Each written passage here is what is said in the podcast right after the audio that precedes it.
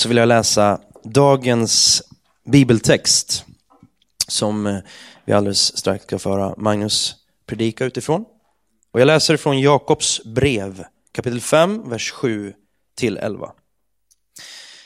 Vänta alltså tåligt, bröder, tills Herren kommer. Se hur jordbrukaren tåligt väntar på jordens dyrbara skörd, tills den får höstregn och vårregn. Var också ni tåliga och styrk era hjärtan, ty Herrens ankomst är nära. Klaga inte på varandra, bröder, så blir ni inte dömda. Se, domaren står utanför dörren. Bröder, ta profeterna som talade i Herrens namn till föredömen i allt tåligt. Uthärda lidanden.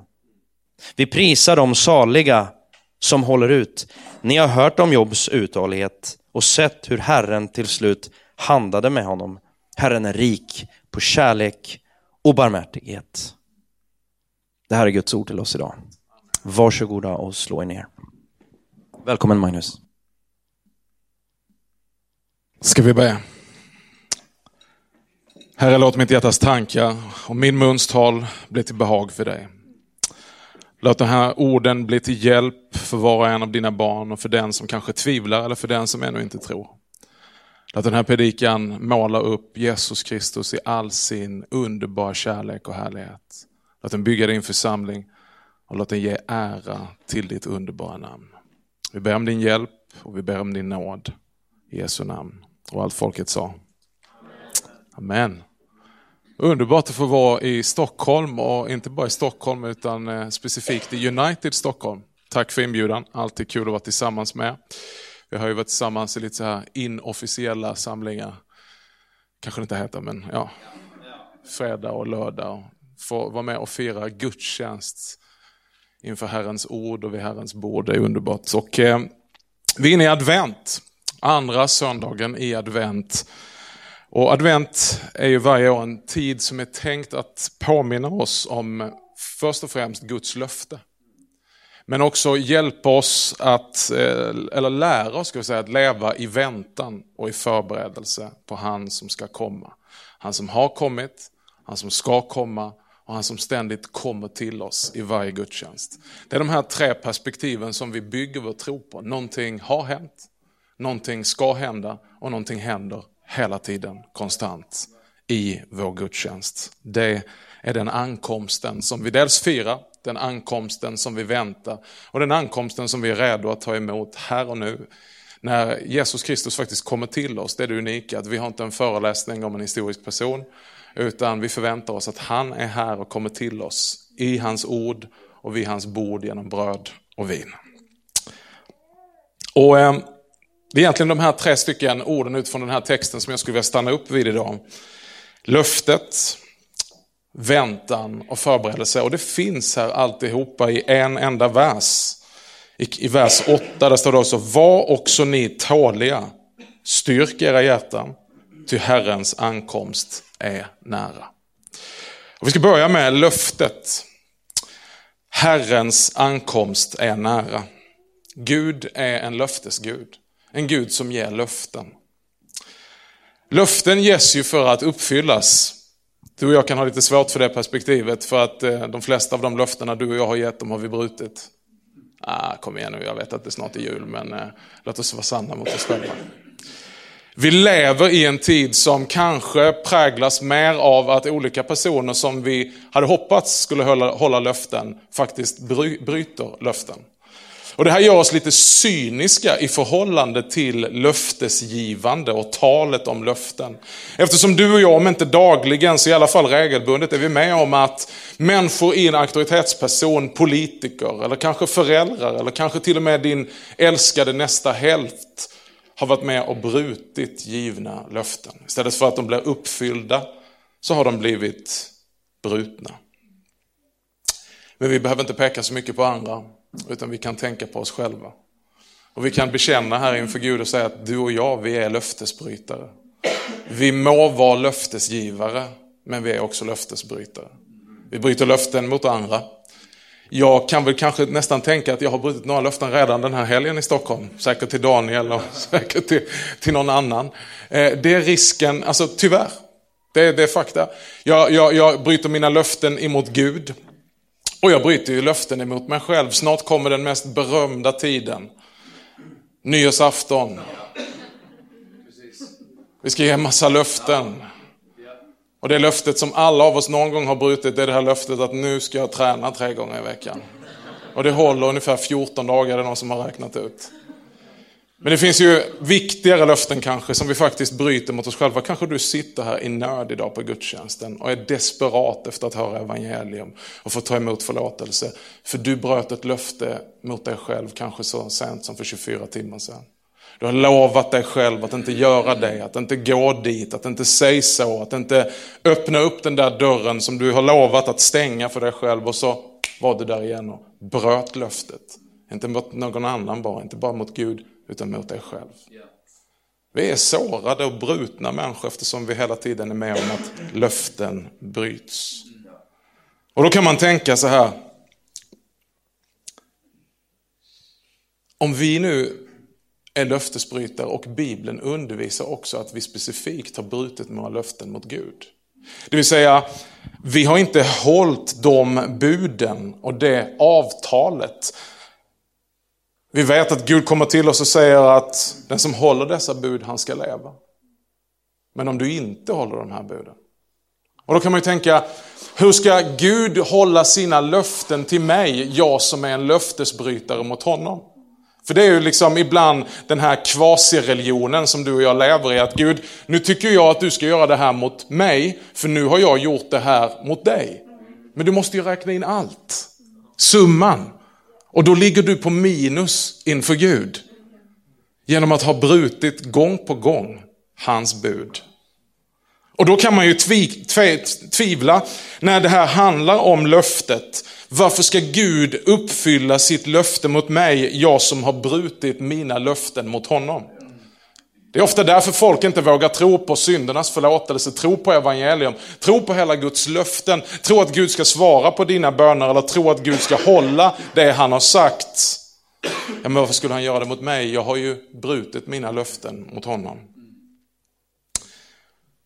Men då måste vi veta att, att Gud håller sina löften, det bygger ett, först på honom själv.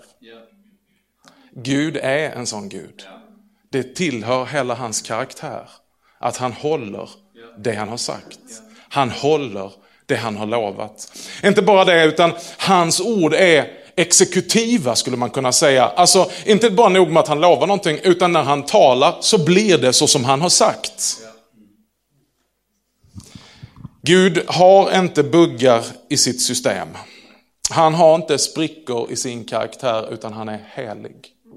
Så därför håller Gud vad han har lovat. På grund av att han är den han är. Så där vilar våra löften. Men för det andra så håller Gud sina löften på grund av Jesus Kristus, hans son. Du vet genom att Jesus Kristus har blivit människa och tagit vår plats och blivit den enda människan som har hållit alla Guds bud i vårt ställe. Så har han gjort det för din skull så finns det en person som vi sätter vår tro på och säger, jag har inte hållit mina löften inför Gud, jag står skyldig. Men det finns en som i mitt ställe har hållit alla löften inför Gud. Och därför befunnits fullständigt rättfärdig, rätt inför Gud. Och det är Jesus. Och på grund av Jesus så håller Gud sina löften. Det står så här i andra Korinthierbrevet 1 och 20. Alla Guds löften har fått sitt ja genom honom, Kristus. Därför säger vi också genom honom vårt Amen. Gud till ära. Därför är det viktigt för dig när vi talar om löftet, för vi väntar ju på ett löfte. Advent lär oss det. Att vänta på Guds löften, att de ska uppfyllas. Vår ställning inför Gud bygger alltså inte på vår förmåga att hålla våra löften till Gud utan Guds förmåga att hålla våra löften, sina löften till oss.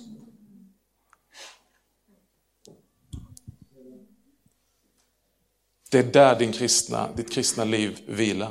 Inte på din förmåga att hålla allt du har sagt till Gud eller det han har bett dig hålla. Utan hans förmåga att hålla sina löften oberoende av din insats. Du är liksom bortplockad i hela den här ekvationen. Att det som har skett för dig har skett utan dig. Det är så Gud handlar genom hela Bibeln. Han handlar för oss.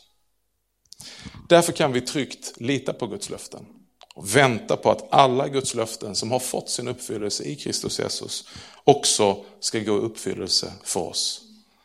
Eftersom de vilar på Gud och inte på vår insats. Men då säger vi så, ja men man måste ju tro ju. Alltså man kan ju inte bara liksom gå här och tänka att ja, men det fixar sig, Gud har lovat. Man måste ju tro på det, annars händer ju ingenting. Men nu talar ju du om tro precis som det skulle vara ett krav. Att det är liksom det som checkar ut löftena. Tvärtom så är inte tron ett krav, utan tron blir någonting som sker när du hör löftena. Tro är inte någonting som behövs för löftena, tro är någonting som kommer som en gåva av löftena. Så det är, det är så här, det är genom att höra Guds löften som du och jag får tro.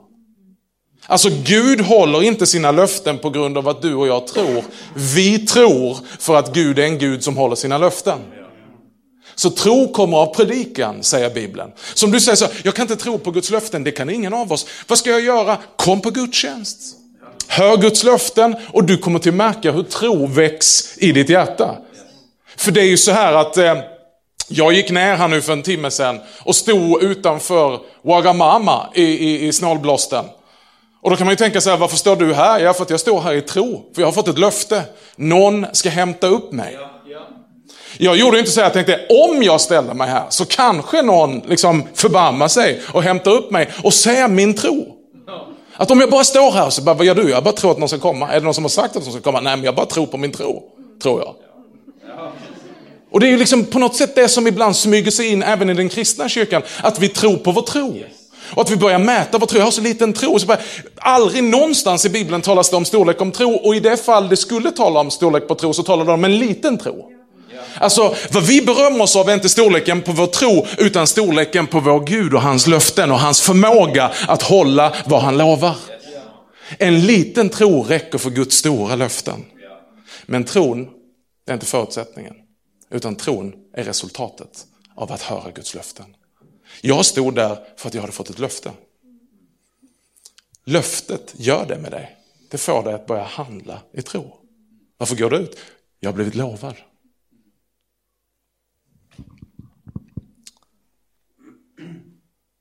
Detta är kärnan i hela den kristna tron. Du kanske har förknippat den kristna tron med mycket annat. Det kan leda till mycket annat, men det här är kärnan. Det vill säga ett vitt folk som litar på Guds löften. Vi litar på att det Gud har sagt är sant och att det ska bli så som han har sagt. Och vi har funnit att det håller att lita på Gud, för Gud är trofast. Och det är det vi firar i advent. Det är det vi går och väntar på, att det som han har lovat ska ankomma. Vi påminns om att Gud har redan hållit sina löften. Han kom till oss i en krubba. Vi påminns om att han ska en gång komma tillbaka som fridsfursten, som kungars kung och herras herre. Men vi kommer också sitta i förväntan att han kommer att komma här och nu. Precis som han en gång kom som ett barn i en krubba och många sa, det där kan väl inte vara Messias. Så kan man komma inför nattvarden så kan man peka på vinet och på brödet och säga, äh, de här små grejerna, kan det verkligen ha någon betydelse? Han kommer till oss. Det är hans löfte.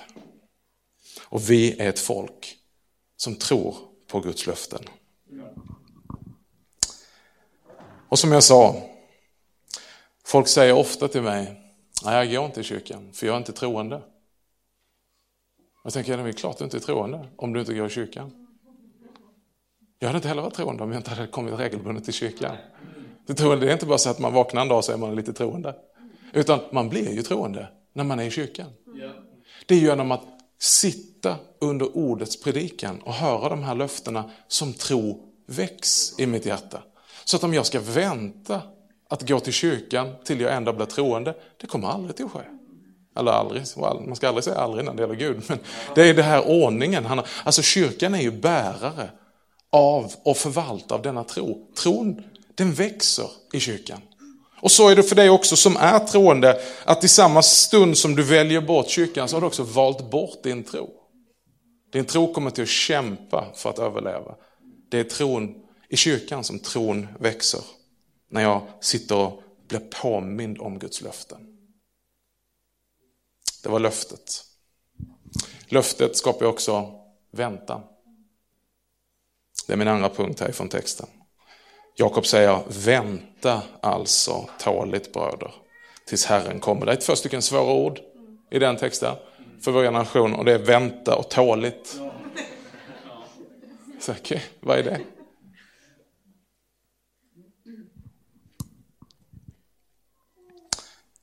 Det är så här, att Bibeln undervisar att lösningen på alla våra egna problem och hela världens problem, det är att Herren Jesus en gång har kommit och en gång ska han komma och att han kommer till oss här och nu, in, rakt in i din värld. Det är hans löfte till oss. Men ett löfte som ännu inte har blivit uppfyllt, det måste man tro på. För man behöver inte tro på någonting som man har redan sett uppfyllt, det är liksom bara allmänt uppenbart. Utan vi lever i tro för att det finns ett löfte som fortfarande väntar på att det ska bli uppfyllt. Som Daniel var inne på så betyder advent just ankomst. När jag hör ordet ankomst så tänker jag på ankomsthallar på flygplatser, tågstationer. Jag tror att alla av oss har varit med om det. Att vi står i en ankomsthall och vi väntar den som ska komma. Och det kan ju vara segt att vänta. Man kan bli rastlös när man väntar. Men de flesta av oss tror jag har mer att göra än att du bara allmänt känner, ah, men jag ska nu gå ner till ankomsthallen idag se om någon kommer. Utan jag tror att det som får oss att göra det som är så erbarmligt tråkigt, nästan som att titta på färg som torkar, att stå i en ankomsthall och vänta på någon som antagligen är försenad, det är ju att vi har fått någon form av löfte. Någon har gett oss ett besked att jag kommer. Och därför så står vi troget och väntar. Det vill advent påminna oss om. Och det går rakt emot vår tidsanda. För att är det någonting som inte är sådär jättepopulärt så är det att vänta. Vi vill ju ha allt, ut allt nu. Man kallar det med ett utrikiskt ord för instant gratification. Omedelbar utdelning. Eller hur? Alltså vi hinner ju knappt liksom gå in i gymmets omklädningsrum för vi börjar titta oss i spegeln och bara säga, är det här lönt eller? Det händer ju ingenting. Liksom stå och spänna sig och bara se Liksom, jag hinner ju knappt lägga ner hantlarna för jag bara, det är gött, liksom, det känns som att musklerna har, har växt så enormt mycket. Efter liksom sex repetitioner. Men det har ju inte hänt någonting, säger man ju sen. Och så känner man, åh, när ska det hända någonting? Det här är ju segt. Måste hålla på länge. Varför måste man vänta? Och så är det någon viktig Petter säger, men det måste jag ha tålamod. Måste liksom lägga in lite tid och vänta till det sker. Vi tycker inte om att vänta. Och vi har format ett samhälle där man inte behöver vänta. Vi har format en hel generation som är dåliga på att vänta. Jag tror att DAMP, det är liksom inte bara vissa som har någon form av diagnos, ursäkta nu om du har den diagnosen, jag delar den säkert med dig. Utan jag tror att DAMP det är någon form av liksom beteende vi har skapat och tryckt på samhället. För du och jag, vi får ju damp om det tar mer än fem sekunder för en internetsida att ladda. Då ropar man till frun, har du stängt av internet? Vad håller du på med? Vad är det? Så det tar ju skitlång tid. Nej, nu kom den. Vi blir helt stressade liksom. I trafiken och så. Nej, man kan inte vänta utan vi tar bussfilen. Come on somebody. För det går totalt sett 45 sekunder snabbare.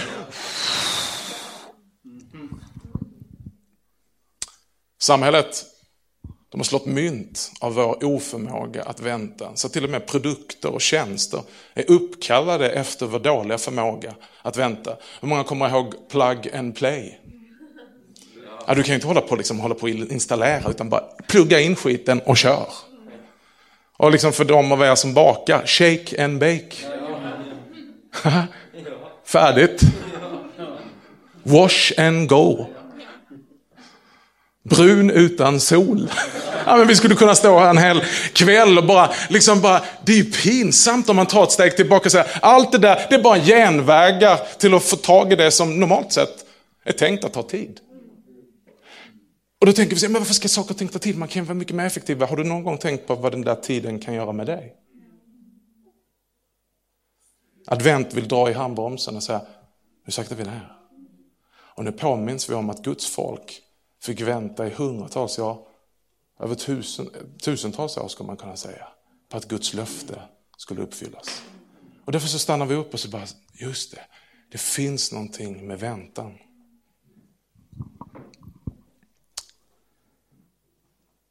Men rastlösheten tar över och vi drivs att göra de där sakerna som vi kanske sen ångrar oss.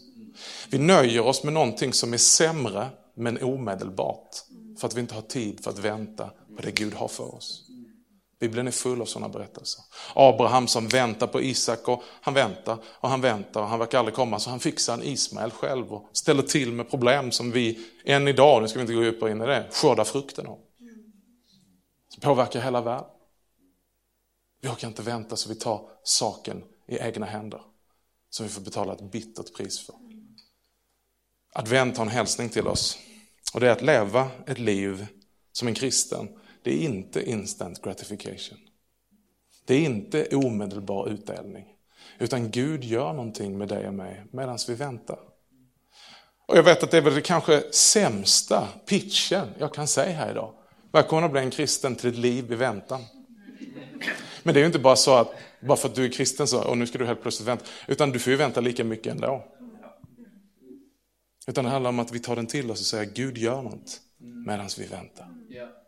Det är någonting av ett handlande som Gud gör. Och medan vi väntar så ber vi kom. Det är den bönen som präglar hela advent. Kom Herre Jesus, kom. Och det är läge att be det, även för dig och mig. Här och nu. Kom till mig. Kom in i mitt liv, in i mitt kaos, kom in i min rastlöshet. Skänk frid. Gud, varför är jag så rastlös? Varför står jag inte ut med gemenskapen och närvaron av bara mig själv? Varför måste jag hela tiden ha någonting som surrar i luften? Varför fixar jag inte tystnad? Varför fixar jag inte ensamhet? Varför fixar jag inte att vänta? Kom Gud och förbarma dig över mig. Kom Gud in i vår stad kan vi säga när vi läser nyheterna om vad som har hänt de senaste 24 timmarna. Kom Gud in, kom Kristus, kom Herre Jesus till vår värld och ge oss äntligen frid. Det är det vad vi ber medan vi väntar. Vad gör jag? Medan jag väntar, be, kom Herre Jesus, kom. Sista versen i Bibeln sammanfattar på ett bra sätt vad jag har sagt och vad den kristna tron handlar om. Löfte och väntan. I Uppenbarelseboken 22.20 så står det, ja, jag kommer snart. Det är löftet från Jesus. Och vår respons är, kom Herre Jesus, kom. Och nu går vi in i nattvarden med den förväntan, med den bönen. Jesus, här är jag. Och vet du vad, jag har, jag har prövat att fixa och dona. Men jag behöver att du kommer. Och jag väntar på dig nu vid ditt bord. Att ta emot bröd och vin. Kom in i mitt liv. Kom, Herre Jesus. Kom. Amen.